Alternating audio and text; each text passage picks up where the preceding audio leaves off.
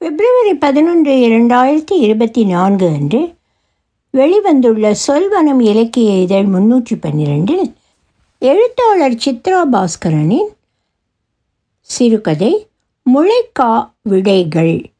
ஒலிவடிவம் சரஸ்வதி தியாகராஜன் பாஸ்டன். உடல் முழுவதும் வேர்கள் சென்ற இடமெல்லாம் படரும் முளைக்கும் சப்பி தூக்கி எறிந்த மாங்கொட்டை கூந்தலில் இருந்து உதிர்ந்த பூவின் மகரந்தம் புறாவுக்கு வீசிய தானியம் என எல்லாமே முளைக்கும். பறவைகள் வண்டினங்கள் பட்டாம்பூச்சிகள் அணில் தேனீக்கள் என மேற்கூறிய அனைத்துக்கும் இணையாக விதை விதைப்பவள். தொட்டதெல்லாம் துலங்கும் என்பர் தொட்டதெல்லாம் முளைக்கும் முல்லைக்கு. அதை பற்றிய பிரஞ்ஞை சற்றும் இல்லை இவளுக்கு. கால் தடம் பட்ட இடம் கூட ஒருமுறை முளைத்ததாக ஊரில் பேச்சுண்டு.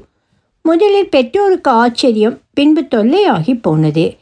வீட்டில் இண்டு இடுக்கிலெல்லாம் செடிகள் முளைக்க இது என்ன உபத்திரவம்? என்ற நிலைக்கு போனது. இது சாபமா ஆசீர்வாதமா என புரியாத அளவிற்கு விசித்திரமானது நிலைமை.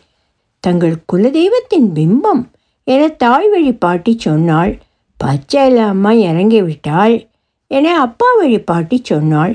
அப்படியே என் அம்மாவைப் போல கைராசி என தாத்தா சொன்னார். இது ஏதோ யட்சியின் வேலை என கிராமத்தில் பரவியது. யாரின் சாயலும் இல்லை யாரின் வேலையும் இல்லை. இது என் பொண்ணு என அப்பா மட்டுமே சொன்னார். இந்த விசித்திரத்தால் ஆண்கள் சற்று தள்ளியே இருப்பர் முல்லையிடமிருந்து.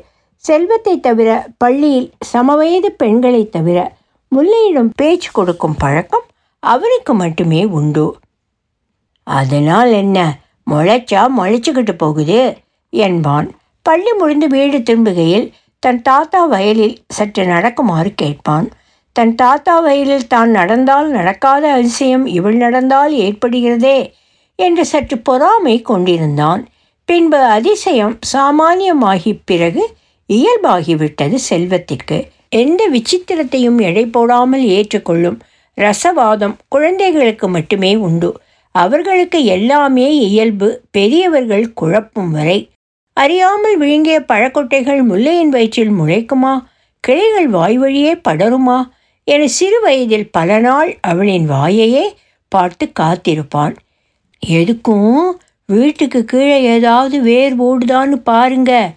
இல்லைன்னா குடியிருக்கும் வீடு ஆட்டம் கண்டிடும் என்று சிலர் கலவரப்படுத்தினர். இப்படியே விளையாட்டும் வினோதமுமாய் பள்ளி பருவம் கடந்து விட்டது பதினெட்டு வயதை முல்லை கடந்த பொழுதுதான் சற்று கலவரமானார் முல்லையின் தந்தை சுயம்பு. பதினெட்டு வயதுக்கு மேல் பெண்களுக்கு திருமணம் தவிர வேறு வாசல்களே திறக்காத காலகட்டம் அது. உறவுகள் காரணம் இல்லாமல் விலக ஆரம்பித்தார்கள். அவர்கள் வீட்டில் திருமண வயதில் ஆண் பிள்ளைகள் இருக்கிறார்கள் என்று பின்புதான் புரிந்தது.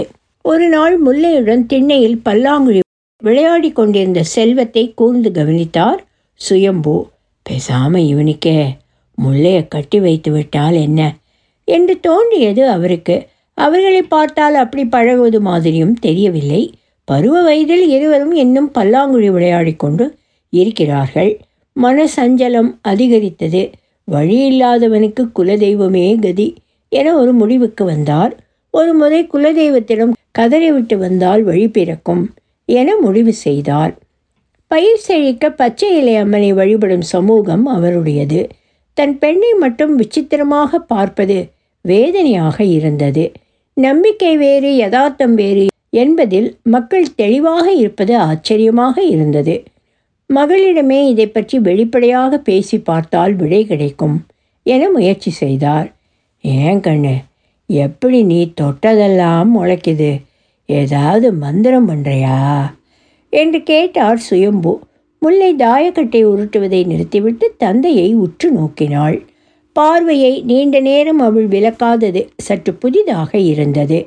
பதில் தராமல் மீண்டும் தாயக்கட்டை உருட்ட ஆரம்பித்தாள். செல்வத்திடம் விசாரித்தார் அவ அடிக்கடி அந்த பழைய கோவில் மண்டபத்துக்கிட்ட போவா?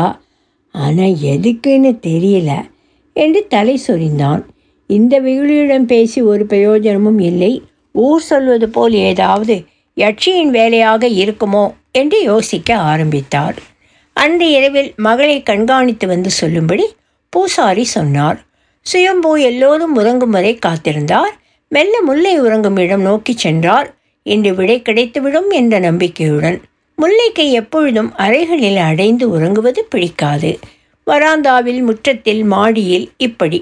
இடிமின்னல் நாட்களில் உள்ளே இழுத்து வரவேண்டி இருக்கும் அன்றும் அப்படித்தான் வராந்தாவில் படுத்திருந்தாள். உடல் உள்ளே இருக்க இடது கை பரப்பி வாசலில் உள்ளங்கையில் நிலா வெளிச்சம் வாங்கி கொண்டு படுத்திருந்தாள். உறங்கும் மகளை இப்படி உற்று பார்ப்பதே குற்ற உணர்ச்சியாக இருந்தது. வேறு வழி இல்லை. ஆனால் எதை கண்காணிப்பது என்று புரியவில்லை. அருகே இருந்த தூணில் சாய்ந்து நெடுநேரம் நிலா வெளிச்சம் உறிஞ்சும் மகளின் உள்ளங்கையை வெறித்திருந்தார். நாழிகைகள் நகர நிலாவுடன் வெளிச்சமும் நகர்ந்தது. தூக்கத்திற்கும் விழிப்பிற்கும் இடைப்பட்ட மனோநிலையில் ஓர் காட்சி. வெளிச்சம் தொலைத்த விரல் நுனிகள் மெல்ல முளைக்க ஆரம்பித்தன. வேர்கள் தோண்டி படரத் துவங்கின. பதற்றத்தில் யாரையாவது கூப்பிட முயன்றார். உடல் மூச்சிறைக்கும் ஒரு மரப்பலகை ஆனது. ஊமையின் கனவு போல் படரும் வேர்களை பார்க்க மட்டுமே முடிந்தது. கனவுகளில் குழப்பம் இல்லை. விழியும் வரை விழிந்தது. மீண்டும் ஆரம்பித்த இடத்துக்கே வந்துவிட்டதைப் போல ஒரு விரக்தி. ஒவ்வொரு பருவத்திலும் தன் கிளைகளை ஏக்கத்தோடு பார்க்கும் காய்க்காத மரத்தினைப் போல விடை தெரியாத நாட்கள் மீண்டும் நகரத் துவங்கின. அந்த நாளும் வந்தது. ஊரே உறங்கும் ஒரு கிராமத்து மதிய வேளையில் முல்லை தனியே செல்வதை தற்செயலாக கவனித்தார் சுயம்பு. அன்று ஒரு நாள் செல்வம் தன் மகளை பற்றி சொன்னது நினைவுக்கு வந்தது. பின்தொடர்ந்தால் விடை கிடைக்கும் என தோன்றியது. பின்தொடர்ந்தார். சற்று இடைவெளி விட்டு ஊர்க்கேணியையும் ஐயனார் சிலையையும் தாண்டி சென்று கொண்டே இருந்தாள். திடீரென முல்லை தன்னை ஏமாற்ற தடம் மாறுகிறாள் என்று புரிந்தபோது ஆத்திரம் பொங்கியது. நான் சின்னத்தில் ஓட்டன நடவண்டியால் தான் இந்த ஊரில் பல ஒத்தையடி பாதையே வந்துச்சு. இவ எனக்கே போக்கு காட்டுறாளா? சற்று அலைந்து ஓய்ந்த பின் ஒரு இடத்தில் முல்லையை கண்டு திடுக்கிட்டாள். ஒரு மரத்தின் கீழே கல்லின் மீது அமர்ந்து பீடி குடிக்கும் கிழவனைப் போல ஒரு விருட்சை பூவை வாயில் வைத்து தேனை உறிஞ்சு கொண்டிருந்தாள். நான் வருவேன் என காத்திருந்தவள் போல செம்மையில் கொன்றை மரத்தின் பூக்கள் காலடியில் சிகப்பு கம்பளம் விரித்திருந்தது. ஓர் சிகப்பு வெளிச்ச குடையின் கீழ் அமர்ந்து ஆட்சி செய்பவள் போன்ற தோரணை எங்கோ செல்வது போல இப்பொழுது சுயம்பு போக்கு காட்டுகிறார். விட்ட இடத்திலிருந்து தந்தையும் மகளும் மீண்டும் ஆரம்பித்தனர்.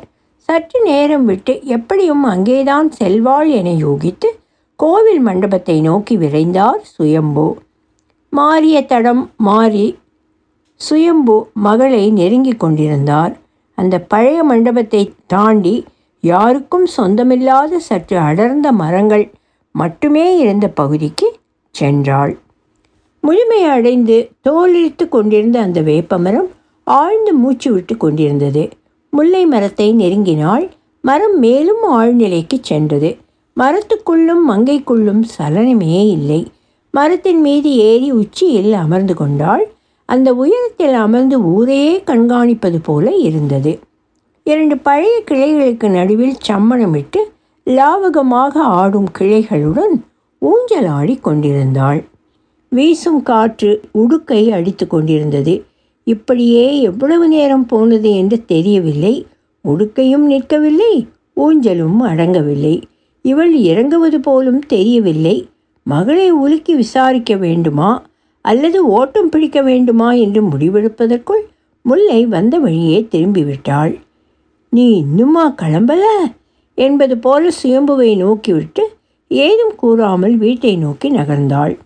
வேர்வை குளிரும் வரை அங்கேயே நின்றிருந்தார். வேறு வழியின்றி தானும் வீட்டை நோக்கி நகர்ந்தார். விடை கிடைத்தது விளக்கம்தான் கிடைக்கவில்லை. மனித மனிதன் எல்லைகளை தொடும் அளவிற்கு மொழி இன்னும் வளரவில்லை. மேலே எழும்பும் நீர்க்குமிழிகளை வைத்து வியாக்கியானம் பேசிக்கொண்டிருக்கிறோம் வழியில் பெரிய வீட்டு அம்மா சுயம்புவை பார்த்து உற்சாகமாக சொன்னார் உங்கள் மக வந்து பேசிட்டு போனதுக்கு அப்புறம்தான் ரொம்ப வருஷமாக காய்க்காத எங்கள் வீட்டு சாத்துக்குடி மரம் காய்க்க ஆரம்பிச்சிருக்கு. யார் சாயலும் இல்லை யாரின் வேலையும் இல்லை. இது எம் பொண்ணு என அப்பா மட்டுமே சொன்னார். ஒளி வடிவம் சரஸ்வதி தியாகராஜன் பாஸ்டன்.